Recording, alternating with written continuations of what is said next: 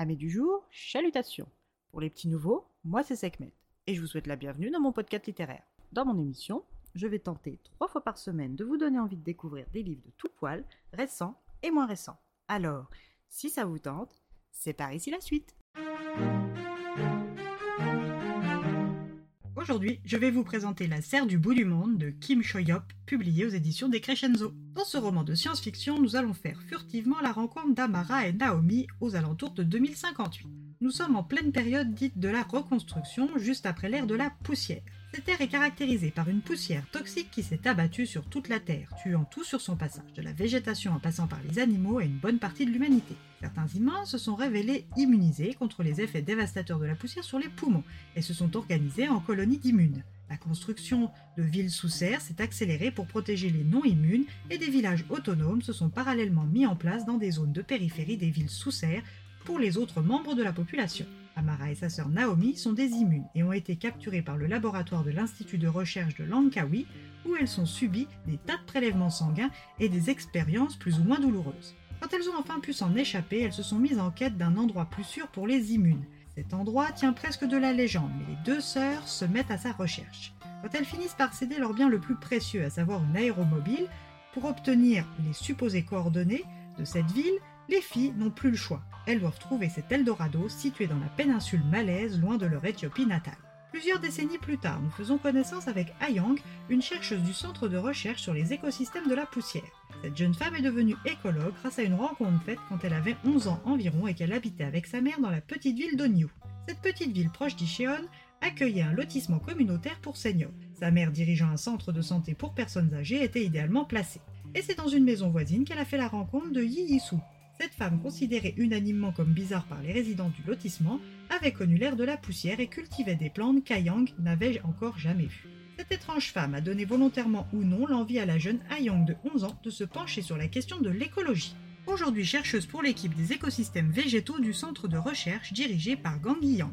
La directrice générale a pour ambitieux projet de restaurer, en collaboration avec le ministère de l'Agriculture et des Forêts, des denrées alimentaires datant d'avant l'ère de la poussière, c'est-à-dire datant du vingt et unième siècle. L'objectif est d'apporter son concours à la future industrie alimentaire de Corée en restaurant des espèces anciennes, mais les industries n'ont pas attendu pour obtenir de l'étranger des hybrides recréés, rendant la mission du centre ringarde et mésestimée. Ayang et ses collègues Sunbin et Yunje sont sous la tutelle de Bak Soyang, leur chef d'équipe. À L quatre, elles doivent répertorier toutes les espèces végétales dignes d'être préservées selon des critères sélectifs et stricts, tels que les qualités nutritionnelles, ornementales ou thérapeutiques. Durant l'une des dernières journées de travail sur cet inventaire laborieux, une réunion improvisée avec le service forestier s'est tenue. Ces derniers sont venus demander de l'aide à nos chercheuses sur une plante appelée Hedera trifidus, communément appelée Mosvana. Cette plante est une araliacée rampante à feuilles persistantes du genre du lierre, plus précisément apparentée au lierre ornemental. Elle se propage principalement le long des murs et des arbres et pousse au sol. Sa toxicité est démontrée et son pouvoir urticant aussi. Historiquement appelée plante du diable, elle était l'une des espèces végétales dominantes les plus prospères durant l'ère de la poussière. Après une nuit d'analyse génétique, les analyses du génome de la Mosvana correspondent à celles obtenues par les services forestiers. Rassuré mais toujours en échec face à cette plante, il est décidé que les prélèvements seraient faits sur le site d'infestation à Ewol. Cette ville fantôme est un cimetière de robots de par son passé de plus grande zone de production robotique de Corée. Ayang et Yunje font les prélèvements et rentrent dans leur laboratoire. Après ce nouveau séquençage, une différence notoire. Cette Mosvana est génétiquement modifiée. Peu de temps après cette découverte, Ayang et ses collègues embarquent pour le Symposium international sur les écosystèmes célébrant le soixantième anniversaire de la reconstruction à Addis Abeba, première ville reconstruite après la fin de l'ère de la poussière. Durant cet événement, Ayang va en profiter pour creuser une piste qu'elle a découverte sur son temps libre. Grâce à un forum qu'elle fréquente régulièrement et sur lequel elle a posté un message concernant certains souvenirs marquants du Jardin d'Yeosu, elle a été contactée par Ludan. Ce monsieur dit connaître les sœurs à l'origine de la légende des sorcières de Lagamo et lui propose une rencontre durant son séjour éthiopien.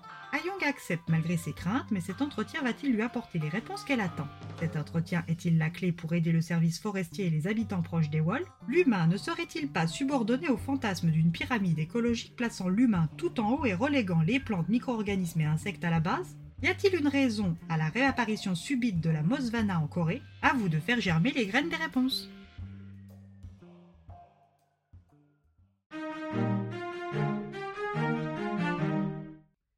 roman science-fiction à tendance anticipative, abouti et étayé sans longueur pour autant.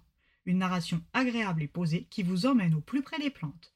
Une question simple mais essentielle, le monde animal ne peut pas vivre sans le monde végétal, l'inverse est-il vrai ? Et bien voilà, j'en ai fini pour aujourd'hui. J'espère que cet épisode vous aura plu et vous aura donné des nouvelles idées de lecture. Si vous souhaitez découvrir d'autres petits bonbons littéraires tout droit sortis de ma bibliothèque, je vous retrouve le samedi treize janvier prochain pour un nouvel épisode. Et si d'ici là je vous manque de trop, n'hésitez pas à me rejoindre sur mon compte Instagram ou sur mon compte Thread, arobase les lectures de Sekhmet. Sur ce, chalut les amis et à la prochaine!